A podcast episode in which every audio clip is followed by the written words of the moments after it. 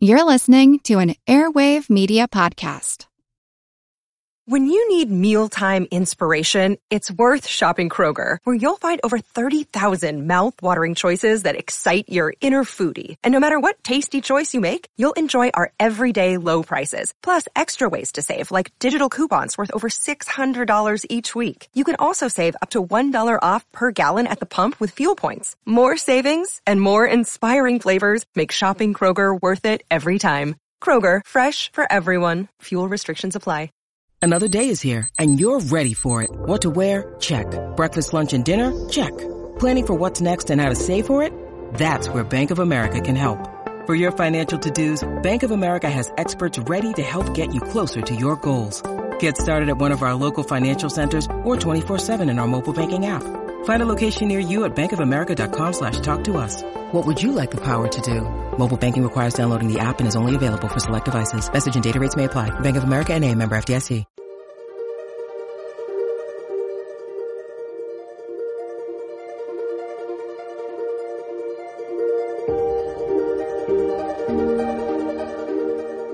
Welcome to the All Creatures Podcast. This is Chris, and today I'm joined with Joy Owens, who's the education manager for the Elephant Sanctuary in Tennessee.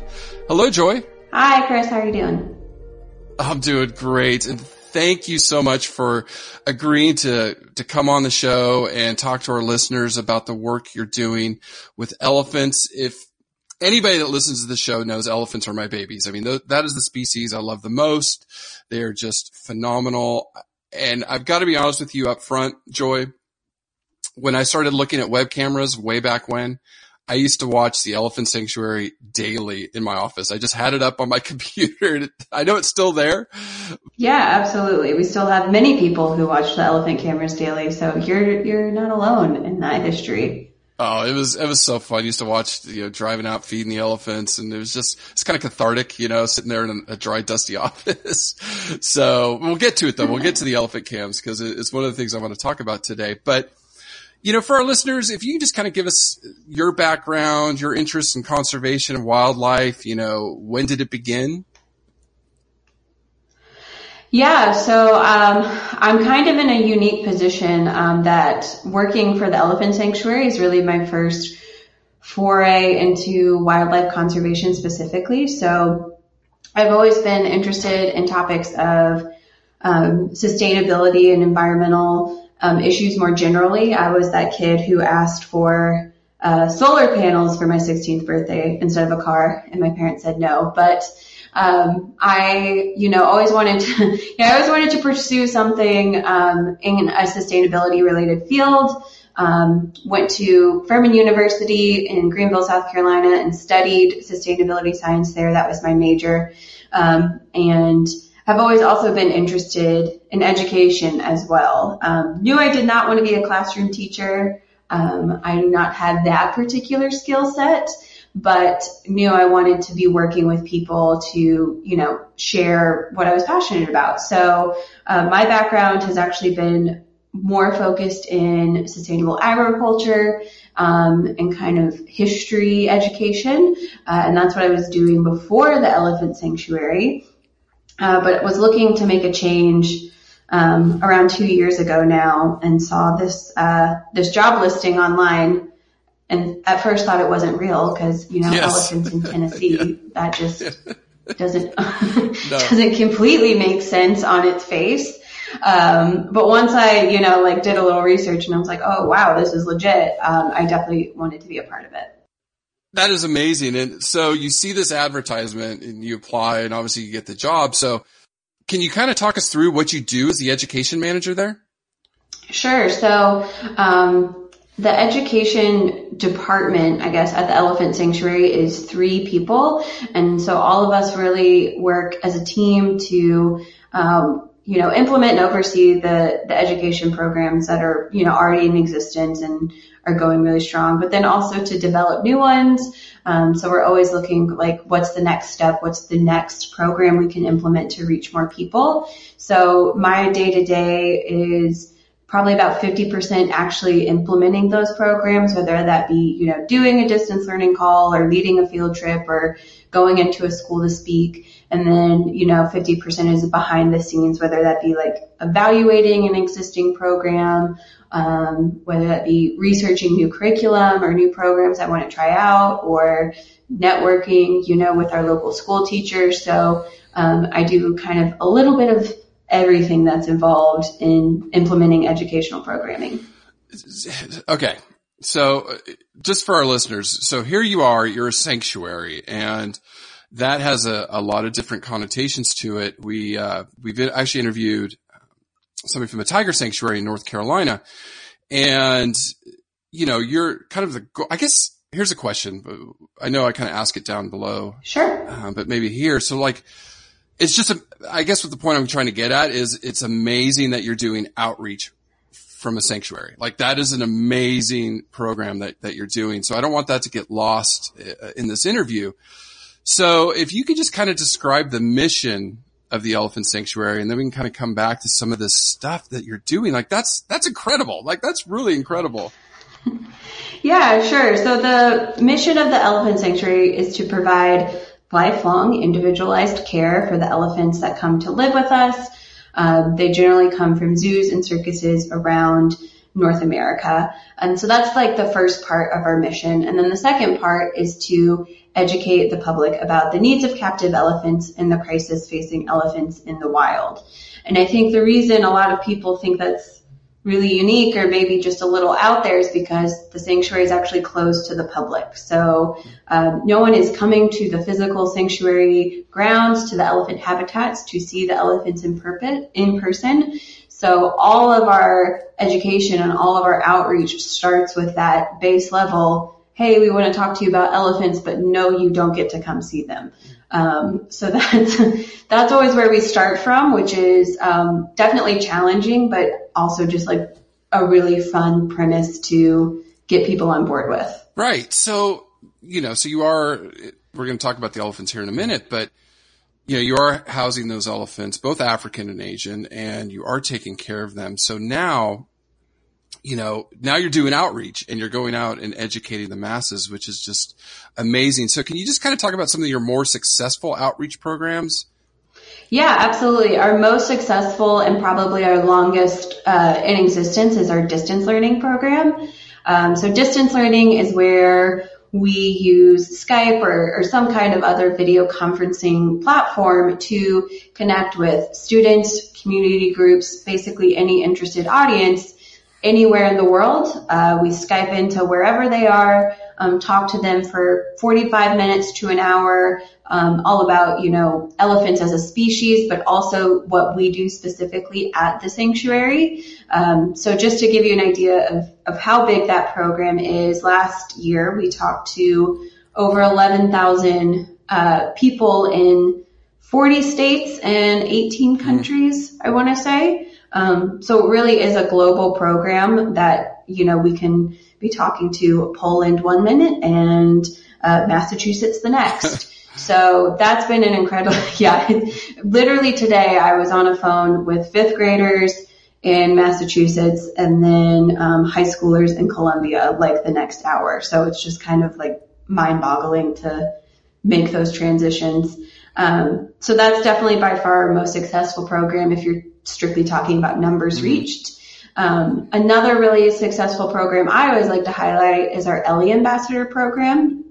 So like I said, the education team at the sanctuary is just three people and you know, we also have lots of other responsibilities besides strictly just doing education. So um, we just don't have the manpower to go all over the United States talking about, you know, the sanctuary. Um, so we have trained volunteers called Ellie ambassadors who, um, you know, get training from us about what the sanctuary is, what our mission is, what our values are, and then they are actually the boots on the ground going into their communities, speaking at, you know, the county fair or the local Rotary Club or their school or whatever it is, um, so they can be that face-to-face personal connection for the sanctuary without me having to fly all over the country seven days a week. Right, which is really expensive. So yeah, at least technology be, today, you, yeah, yeah. It would be crazy expensive and totally unrealistic, but you know, there are a lot of situations where that like face to face encounter with a person can be really valuable. So distance learning has one value because, you know, technology removes the barrier to entry for a lot of people. But in other circumstances, you really do want that person to person connection. So Ellie ambassadors are kind of that puzzle piece of our outreach. It's still amazing. I mean, it's amazing uh, that this is coming from a sanctuary. I mean, it's just, it really makes me smile and my heart warm that you do that. Just really quickly, the interview that we did was with Carolina Tiger Rescue with Katie Cannon. And, and so they don't have really the resources to do outreach like you. But my, I, my mm-hmm. question popped into my head because elephants are just so charismatic. I mean, we call them charismatic megafauna. I've been in love with them since I was a child. You know, it's always been my love. Do you find that it's easy to talk about this environmental crisis we're in right now using elephants as an example? Like, hey, here's about elephants, but this is what's going on around the world. Yeah, we do. Um, it's always interesting to see like what people connect with and, and what they, what creates that spark for them. And you're absolutely right. Like elephants are a really great way to do that because they are so charismatic. People see, I think, a lot of themselves in elephants. There's, you know, a lot of these connections to be made between their behavior and our behavior. And, um, so they're a really great in point into like, now that I've hooked you with these really powerful mm-hmm. stories about elephants, let's talk about some larger issues. And I find that people can be a little more open to hearing that message when you've kind of made that personal connection with them on the front end using the story of, you know, Billie the elephant at the sanctuary or Shirley the elephant. Mm-hmm.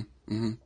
No, it's true. And it just captures, you know, especially you're talking to a lot of students and those ages are so impressionable. And, you know, it's, it's important that, you know, and they haven't, I guess, been coined yet, but, you know, Angie's son and my partner, she asked him, he's six. And she said, what should we call this generation? And he said, we should call this generation the nature generation or the conservation generation or what I would like to say, the green generation. This is the, the generation that actually cares and is listening, whereas some of the older folks don't quite care, you know, to remain unnamed on yeah. this podcast. But yeah. Sure, sure. I'm with you. I'm with you there. Yeah. Yeah. And so do you see that in, in the kids you talk to? Like they're just interest in conservation and, you know, not just wildlife, but, you know, kind of what's going on around the globe? Yeah, I, I, we definitely do. Um, we see they're just asking tougher questions and they're asking questions that clearly indicate like they're way more aware of what's, you know, going on than we might give them credit for. Um, I always just, my favorite example is, you know, again, we're a sanctuary, we're close to the public and the elephants have free choice. And even with our Ellie cams, we can't guarantee elephants are on camera and kids get that they get that immediately. They're like, oh, you know, Shirley wanted to be inside today. She's not on camera. I get that. I'm going to move on, but I still want to hear her story and I still want to hear what you have to say. And it's always the teachers in the classroom who are like, but like, can you just make her come out on camera? Like, can you just ask her to, and it's like, that's not the point. And I think that speaks to, you know, just the larger attitude of this generation where they're, they really care more about the content and the issues and what's going on and less about, you know, what do I need? Me, me, me. I want to see. I want to do whatever. So Joy, it's an amazing point about the young generation. I totally agree. And just, you know, that we're in this biodiversity crisis around the world and especially, you know, the crisis facing elephants, both Asian and African. So, you know, you do a lot of outreach. Do you, I mean, doing this work, do you have any ideas how we can try to reach more people, you know, with this message? I think what distance learning has shown us is that the biggest thing you can do is remove that barrier to entry. So um, all distance learning takes is, you know, an internet connection and we can talk to you. And that has proven invaluable in reaching people all over the world. And it, we've reached more people through that program than we could ever possibly hope to reach in person. Um, you know, we're talking to people in Vietnam, India, Africa, all over the place. And I just don't know if there's any way we could have done that without um, this distance learning program. Well, let me back up. I'm sure there are other ways to reach those people, but having um, the the one to one connection, being able to actually speak to them in real time, has been invaluable, and making it so that it doesn't cost anything and that it is open to everyone.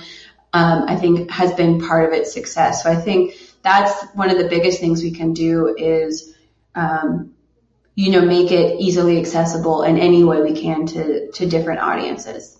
No, it's very true. And you think it like this, you know, you, you're, you're reaching what, 11,000 people per year and those people talk to other people. So it's like a ripple in a pond. You yeah. Know, you start that, that ball rolling and, and spreading knowledge. It's just, uh, it's just admirable. So yeah, I guess I'd love to start talking about the elephant sanctuary because, you know, again, I've been following you for a decade and love the work that's going on there. How many current elephants are you currently caring for there? So we currently have 11 elephants. We have seven Asian and four African. Okay. And what are the age ranges of them? When do they go? So our youngest is Sukari. She's 36. Our oldest is Shirley. She's 71. Wow. Um, and everyone else kind of falls in between, though we do have a lot of um, elephants in there, like upper 40s and 50s. Mm-hmm. Mm-hmm. Now, one of the things I think, you know, especially talking to sanctuaries, is the cost. I mean, it is so expensive to house animals like, you know, an elephant that, that eats so much and requires vet care and all the work that you do with them. Do you guys have an estimate like how much each elephant costs per year to care for? I was trying to track this number down and I got like a million different answers because of course they're all, they all have different needs and like one elephant might be more mm-hmm. expensive than another, but um, mm-hmm. our budget is five and a half million dollars a year. That's total operating budget.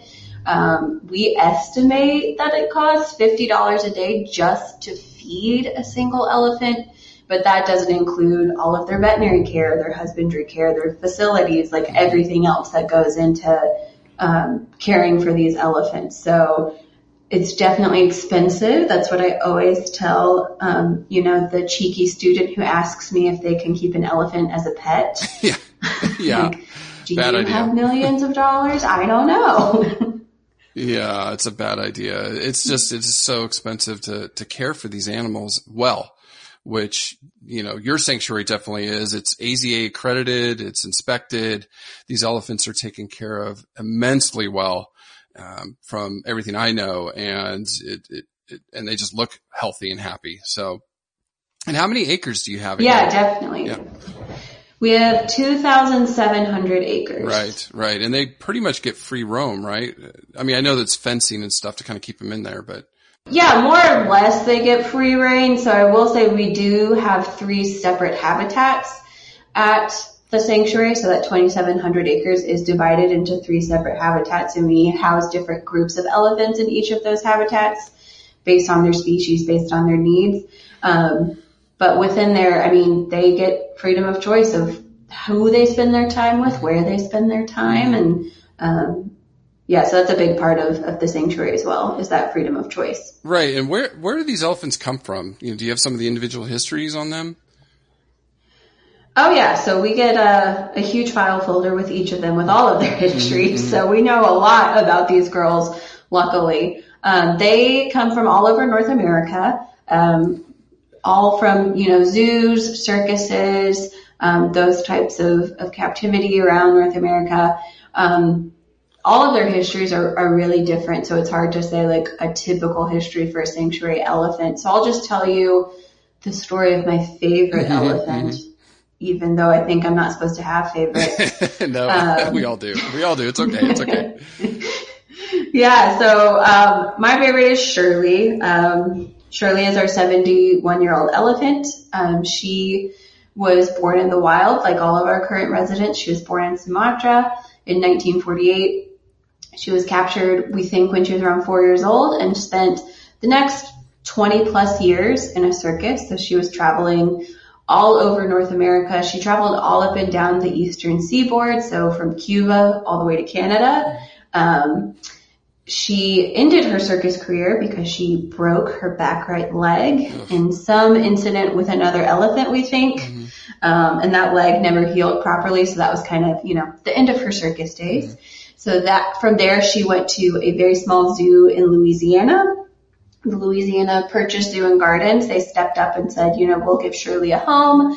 Um, she was beloved at that zoo. We still have people who drive up from Louisiana and say, you know, I remember Shirley, mm-hmm. I remember seeing her as a kid. I know I can't see her now, but I just like want to be in the same place as her. Mm-hmm. Um, so she spent a long time in that zoo as well. She was the only elephant there. They didn't have room to house her with someone else, and they were also concerned about, you know, with her injury, would she be able to be around other elephants? Mm-hmm. Um, but they sent her to us in 1999, and she's been with us ever since, and has just always, I think, impressed all of us with her resilience and with her willingness to trust other elephants and to trust new caregivers. Um, so she's she's really incredible, and I'm just never not inspired uh, by Miss Shirley. And how's she doing today? Pretty good. I mean, for 71, she is yeah, rocking yeah. it. Um, our vet always talks about like, knock on wood, Shirley is one of the healthiest elephants here. Um, I mean, mm-hmm. she has, you know, a lot of those aging related issues. She's got arthritis. She's losing some of her eyesight and losing some of her, her hearing, we think.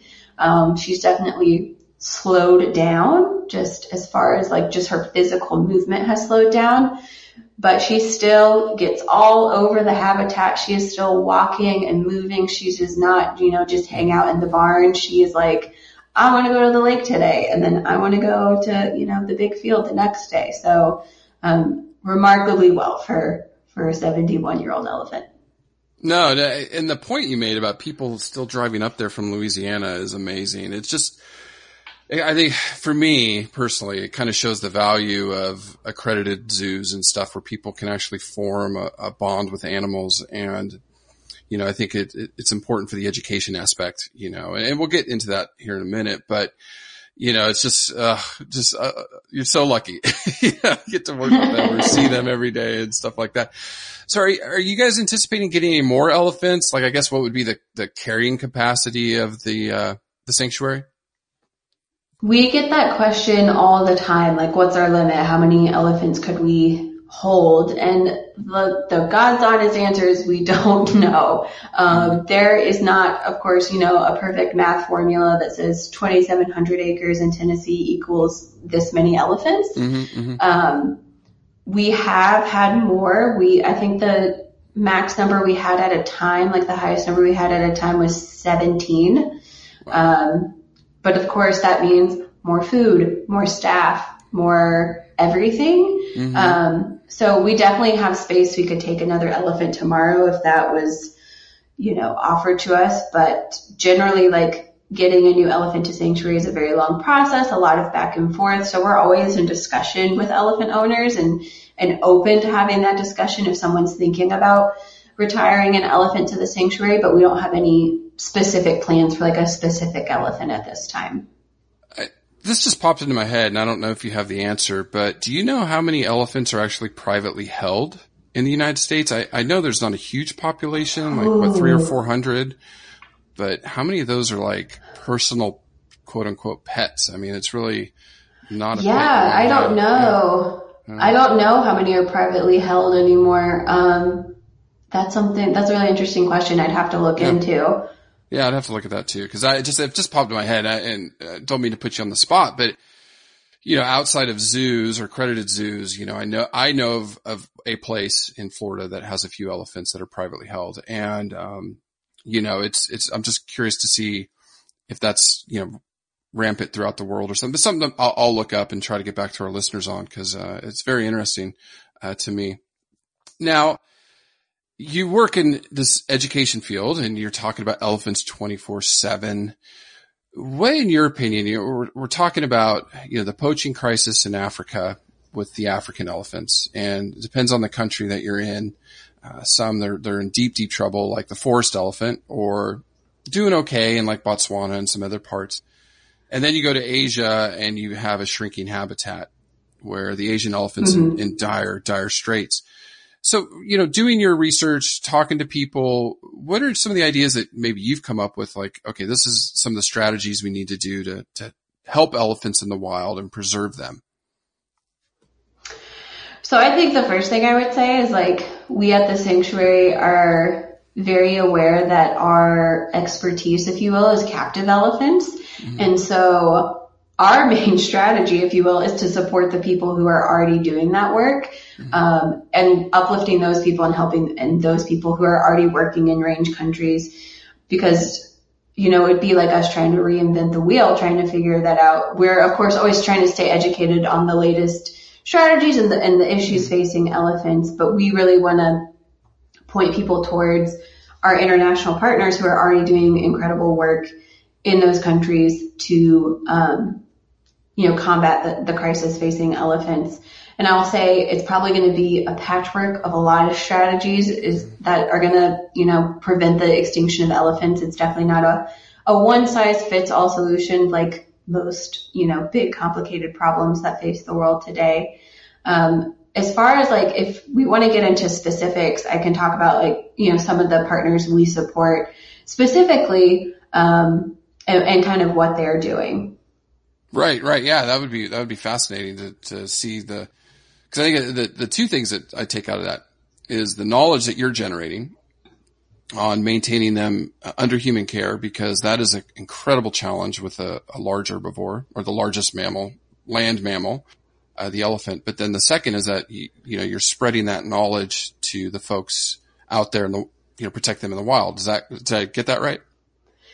Yeah, I think our philosophy has always been um, we are really good at, at, caring for aging captive elephants. That's what we've been doing for 25 years. Mm-hmm. And we are happy to share knowledge not only with people trying to protect elephants in the wild, but you know, other um, facilities holding elephants. We are always trying to create those networks and create those partnerships. Um, but and by the same token, we're also always trying to learn from other people. So learning from our partners who are on the ground working in Africa or Asia, like what is the crisis and what are the solutions that that are actually working.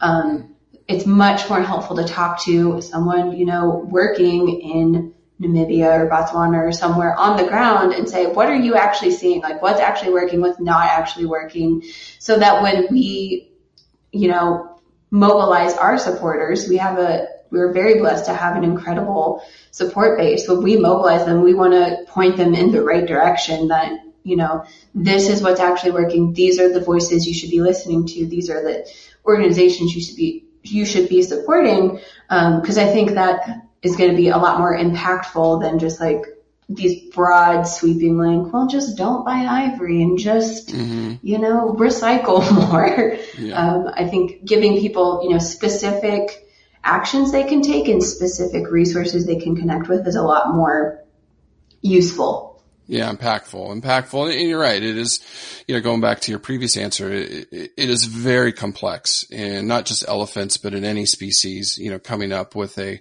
conservation plan and, you know, it, it ideally, yeah, we would just love to leave the animals in the wild and that would be great. And we could observe them, you know, from the back of a truck or something like that. But the reality is, you know, like especially in Asia, there's nowhere for these elephants to go. There's, there's just no habitats left things like that. So it's, it's, it's a multi-pronged strategy. What, you know, some of the, I guess some of the truths or myths. So I guess I start with some of the myths. What are some of the myths that people might have on, you know, housing elephants under human care? I think when I think of myths, I think of the people who walk into the door of our Elephant Discovery Center and have all these preconceived notions, usually specifically about what the sanctuary is. Um, so we get a lot of, so you just let them out, out there on the land and you just let them all together and they just figure it out. And it's like, no, that is not what happens at all. Mm-hmm. Um, mm-hmm. you know, there is a whole other side to this that is a lot of, you know, time and effort into maintaining their habitats and maintaining their health and managing their social groupings and, um, it's not just, you know, throw everybody out there in 2,700 acres and see what happens. Um, specifically, we get a lot of, well, Asian and African elephants are basically just the same, so you can keep them together and treat them exactly the same. or um, my favorite is all elephants get along, which of course we have seen at the sanctuary that not be true at all. um, so a lot of I think the myths we get are just are not so much myths as people misunderstanding like what actually all goes into managing elephants in captivity. Right, right. And I guess I, here's the elephant in the room, you know, per se. And, and that's just, you know, housing elephants under human care or in captivity and, and people, you know, there, there are people out there protesting that elephants shouldn't be held. They should just be left in the wild. And, and like I said earlier, I think that's ideal you know, if, and if everything being equal and they had a habitat that was sustainable, that we could li- leave them to their natural behaviors and stuff like that, uh, out in the wild. But, you know, what zoos are doing today, accredited zoos are doing today for conservation. And I, and I've, again, I've been involved a little bit in some research in trying to understand elephants better so we can help them not only under human care, but also in the wild so I guess my question is, you know, where does the sanctuary kind of stand on housing elephants under human care? Because I'm sure that's something you you questions you field all the time. Like, why do we ho- have them? Why don't we just leave them out in the wild? Yeah, or we get a lot. Um, well, why can't you just put your elephants back in the wild? Like, why can't we just take the elephants that are at the sanctuary and put them back in the wild? Mm-hmm. So I guess uh, I'll. This will be a long answer, but I'll start with um, you know, the sanctuary, I think where we stand is we recognize and we openly acknowledge the limitations of keeping elephants in captivity. Um, even the sanctuary, even 2,700 acres is not the same as tens of thousands of acres for a wild elephant. Now, whether or not that still actually exists for all wild elephants, that's a, you know, I think we can see that that, you know, is not available for all wild elephants currently, but that's where we always start from is like captivity at its core is not the same as the wild. And of course that's true for any animal, but we, I think we see that so strongly specifically for elephants because a lot of what we deal with at the sanctuary and a lot of what we learn from our elephants has to do with captivity related issues. So we are dealing with elephants with stereotypic behaviors and other behavioral issues. We're dealing with elephants with severe arthritis and um, elephants with tuberculosis and mm-hmm. all of these things that come specifically out of keeping elephants in captivity. Um, and so that's why so much of our focus is and, and, so much of our knowledge is around those issues specifically. Um, we also, you know, I will say the sanctuary really focuses a lot of our efforts as far as like who do we partner with and who do we support internationally. It is people um, working to preserve those wild spaces. So um, that's where we put a lot of our emphasis um, because I think you know our viewpoint is the extinction the extinction of elephants is not going to happen in a bubble. So you know it's not just that we're helping elephants in the wildlife. There's these whole habitats and these whole ecosystems that they are a part of. And so I know, you know, some people think there's, there is the viewpoint that, well, there's, there's just no space left in the wild and, um, maybe that's a lost cause, but I always think about like, those are whole other ecosystems that these, these elephants are a part of. And so working to, to preserve the space for them is also working to preserve the space for, you know, countless other organisms. It, it is, and you know, as a, a, flagship species, the elephants are just uh, so critical to any ecosystem that they live in. And you know, kind of Angie and our our stance with the podcast, and you know, we're not being paid by any zoos. Uh, you know, they don't give us any money. We're scientists. You know, we we gather facts, and then we let our opinions bleed in every now and then. Sometimes a lot, you know, depending on issues. but you know, we're of the belief that accredited zoos, AZA accredited zoos in the United States and then zoos throughout the world. Uh, I don't know why the Lapik Zoo just comes into my mind, and the work they're doing in Vietnam for primates. I mean, there's many, many examples of their work in conservation. So, you know, if we didn't have elephants in captivity and we were learning about them, I think that's the big thing, right? So what are some of the, I guess my next question would be, what are some of the impactful things that you're learning about housing these elephants? Because, you're dealing with difficult cases, not something young, vibrant that doesn't need a ton of vet care, things like that. But you're actually dealing with animals that need a lot of special attention. Is that true? Uh, yeah, I would say, um, we are dealing with, you know, I don't want it to, let me back up. I don't want it to come across as if like all of our elephants are these, uh, you know, dire cases where No, they're no, all yeah, experiencing yeah, these major health issues. Of Yeah. course not, but we are dealing with a mostly geriatric population of elephants. Um, we're dealing with elephants who have come from wildly varying backgrounds of care before coming to sanctuary. And so, yeah, we, I mean, we have a full-time vet staff. We have, um, you know, a vet tech who's on grounds five days a week, a vet that's on ground five days a week, and a, and another vet just in case that wasn't enough. Um, so yeah, I mean, I think the sanctuary is unique in that sense in that a lot, again, a lot of what we learn from these elephants is really about their, their geriatric care and what that means and what does it mean to care for an aging elephant with tuberculosis and osteomyelitis and osteoarthritis and all these other things. Right. I mean, it's just, you're like the gold standard. I mean, it's, it's for what you do for these animals, any sanctuary that uh, houses any type of animal, it, it's, they should follow your lead because, I mean, like to say in the beginning, I said you're AZA accredited and that means you're beholden to a whole bunch of regulation, right? That, you know, you have to house them a certain way, care for them a certain way, it, you know, humanely, all these things that are on top of legal obligations that under our law here in the United States, you're obligated to do for these animals. So I, I don't know if you can address that or not, but you know, it, it's a high standard. You have a high standard of care for these elephants.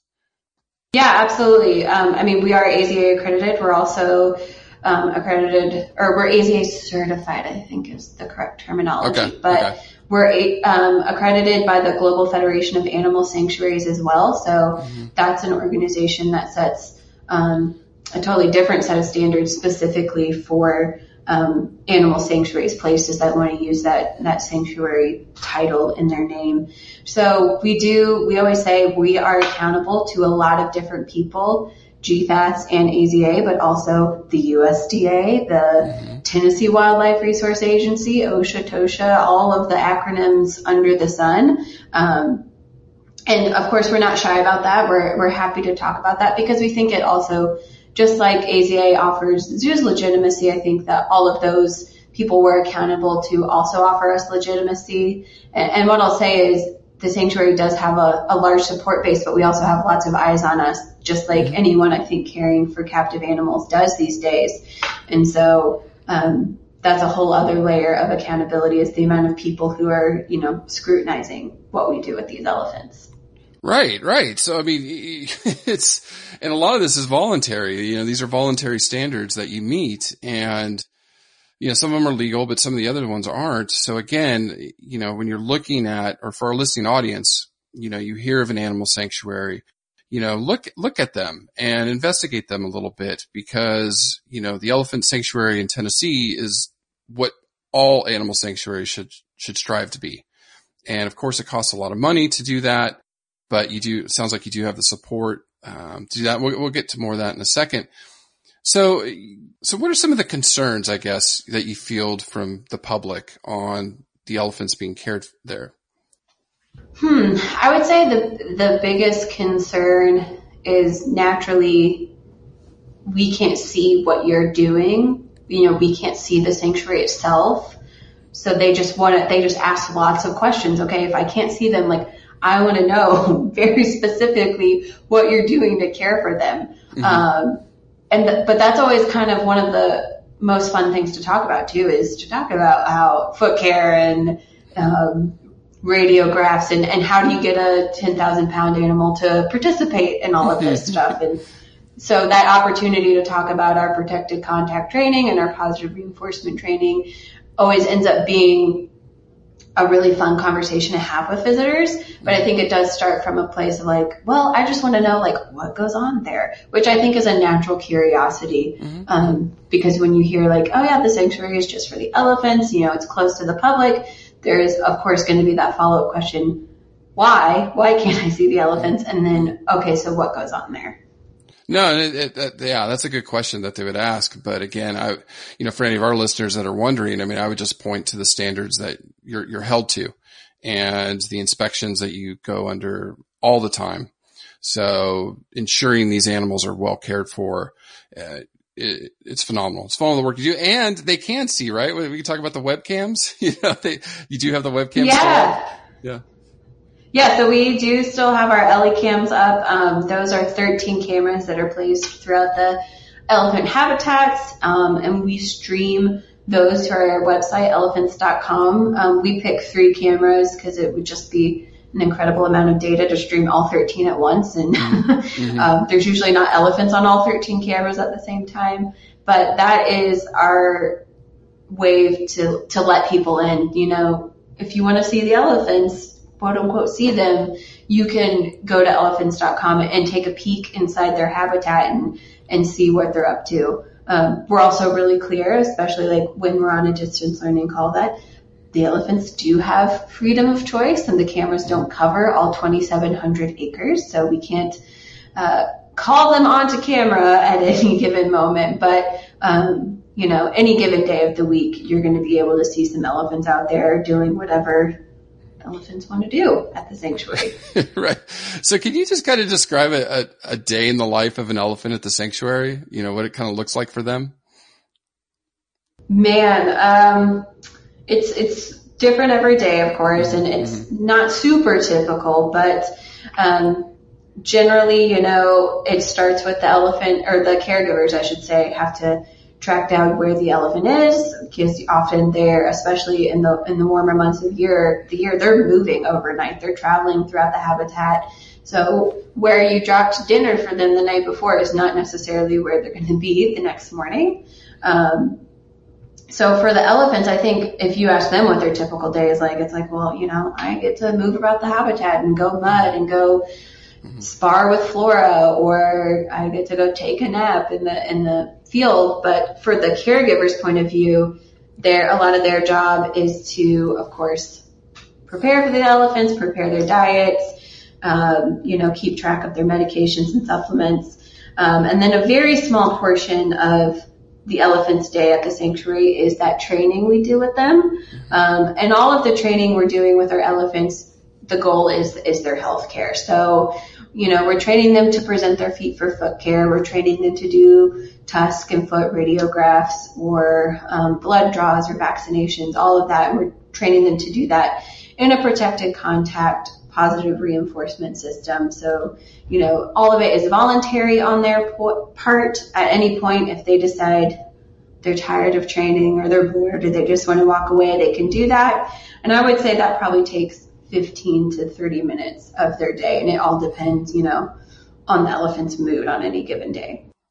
Right, right. And I just want to underline that, that, you know, the training you do is so you can get eyes on them and inspect them and make sure they're healthy. And then when the vet needs to come and check on them and that's all stuff that's critical to their day to day care. So, you know, excellent husbandry pa- practices, right? So. Mm-hmm. Yeah. And I'll say our, our vets come every single week and, and are part of that daily training because um, we're very lucky that our vets have 11 patients and it's our 11 elephants. Um, so they're also part of that day-to-day husbandry care so that when they have to come in for a more emergency situation, the elephant already knows them. It's not a new person. Um, so it makes it a lot less stressful for all people and elephants involved. Right, right, right. Yeah, very important, very important point. So I, I guess this is kind of a random question that popped in my head. You talked about feeding them out every day. Can you kind of talk about what you feed them and then do they browse around the, the sanctuary? You know, some of the native plants to Tennessee? Yeah, so they browse and forage all over the habitat. Um, and so especially like the summer months, what we're feeding them is very small. Um, cause you know, that's another thing is, is we are keeping track of their diets and their weights and their overall kind of physical health as far as, you know, muscle mass and things like that. So, um, a lot of what we feed them is, um, hay, um, fresh produce. Um, we use Mazuri at the sanctuary, but again, that's all dependent on the elephant. So, um, some of them might get very little of that. Some of them might get more just depending on their weight and their overall body condition. Um, in the winter, you know, we're about to hit winter here, so that will increasingly go up. What we supplement will have to go up just because there's less out there for them to browse on, and they're also maybe not um, exploring as far away from the barns in the winter because you know it's cold. yeah, yeah. But they do. Uh, I, you know, we had a very, very wet spring here in Tennessee and the caregivers described it, you know, the elephants were out there just shoving grass in by the fistful. So, yeah, yeah. Uh, or the trunkful, I guess you could say. So yeah, they do a lot of foraging and browsing on their own. Um, and what we're supplementing is, is pretty nominal. Right, right. And here's, a, so I'm sorry to throw these random questions at you, but, um, it just kind of went in my mind. How do they do in the snow? I would just love to see that. I would just love to see them in the snow.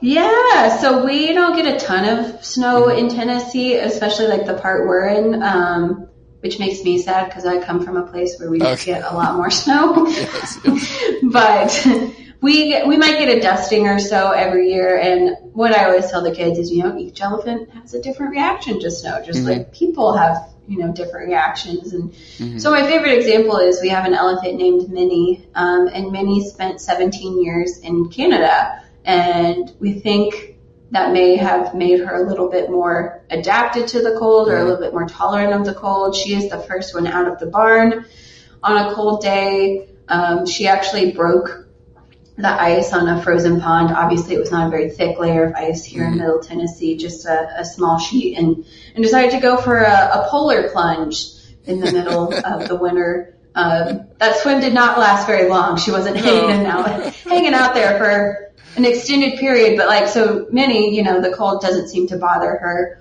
all that mm-hmm. much. Others, you know, they're a little less fond of it. Um, Mm-hmm. Flora, I think she's one of our African elephants. I think she would prefer it to be sunny and 80 degrees every single day. So, um, yeah. you know, the cold, the snow, the, the freezing temperatures, again, don't get those often, but when we do, she is not the happiest elephant. she's like, I need a blanket. Get me in the barn now. yeah, she's like, the barn is really great today. I think I'm going to stay in here. I'm like, all right. Flora, do your thing. Oh no, it's so funny. So I, you know, one of the things I saw on your website was uh, you don't house bulls, right? Bull elephant, male elephants, and can you just kind of explain to our listeners why? Yeah, so we've only ever had one bull elephant, Ned, and I'll talk about him in a minute. Mm-hmm. Um, really, the reason is our facilities are designed for females. Like we would need to implement bigger, stronger fencing and bigger, stronger barns mm. if we were to get a bull. And um, as you know, we're always planning for the future, planning on how we can expand or reconfigure our habitats. And so bulls are something we've been talking about lately. Is you know, is that in our future? Um, I would say the other side of that, and as I'm sure you're aware, you know, the population of captive elephants is really skewed toward females. You've got mm-hmm. a lot more females in captivity than bull elephants. So a lot of that is just the nature of it. Um, you know, we've been offered a lot more females than bull elephants. It just seems like bulls don't come up for retirement, I guess you could say, nearly as often as the females do. Right, um, right. The one special, yeah, the one special case we had was an elephant named Ned, um, and he was a bull elephant. He was actually supposed to come to our sanctuary, get a little bit healthier, and then go to Paws Performing Animal Welfare Society in California. They actually have facilities to house bull elephants. Mm-hmm. Um, but unfortunately, Ned was really, really ill, and so he just never recovered. And so he spent the last about six months of his life here with us. Again, very special case, um, and you know, special circumstances that allowed us to to accept him. But if we were going to accept bulls in the future, we've got some retrofitting to do. You could say. Right. Right. Yeah. Yeah. I mean, they're, they're big and they're strong and sometimes they get angry when they're musth. So yeah. Yeah. So totally different management style, totally stronger everything. I mean, we've got some strong girls here, but you know, mm-hmm, bulls mm-hmm. are a whole other level. So, you know, working there, do you have any favorite elephant stories? Man, I got all kinds of favorite elephant stories. How much time do we have, right?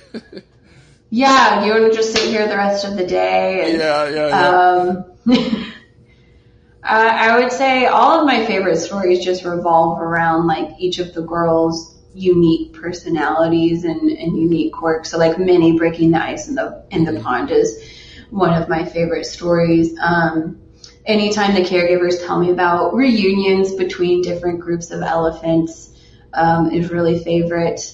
One that's coming to mind is a is a story about Sukari. So Sukari came to us from the Nashville Zoo in 2015.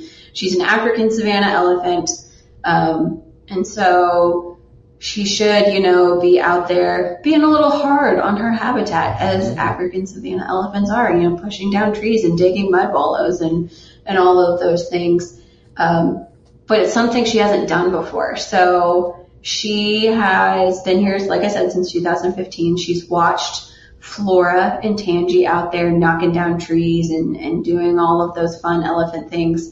And Sukari is slowly working her way up to knocking down her first tree. We're all very excited about it.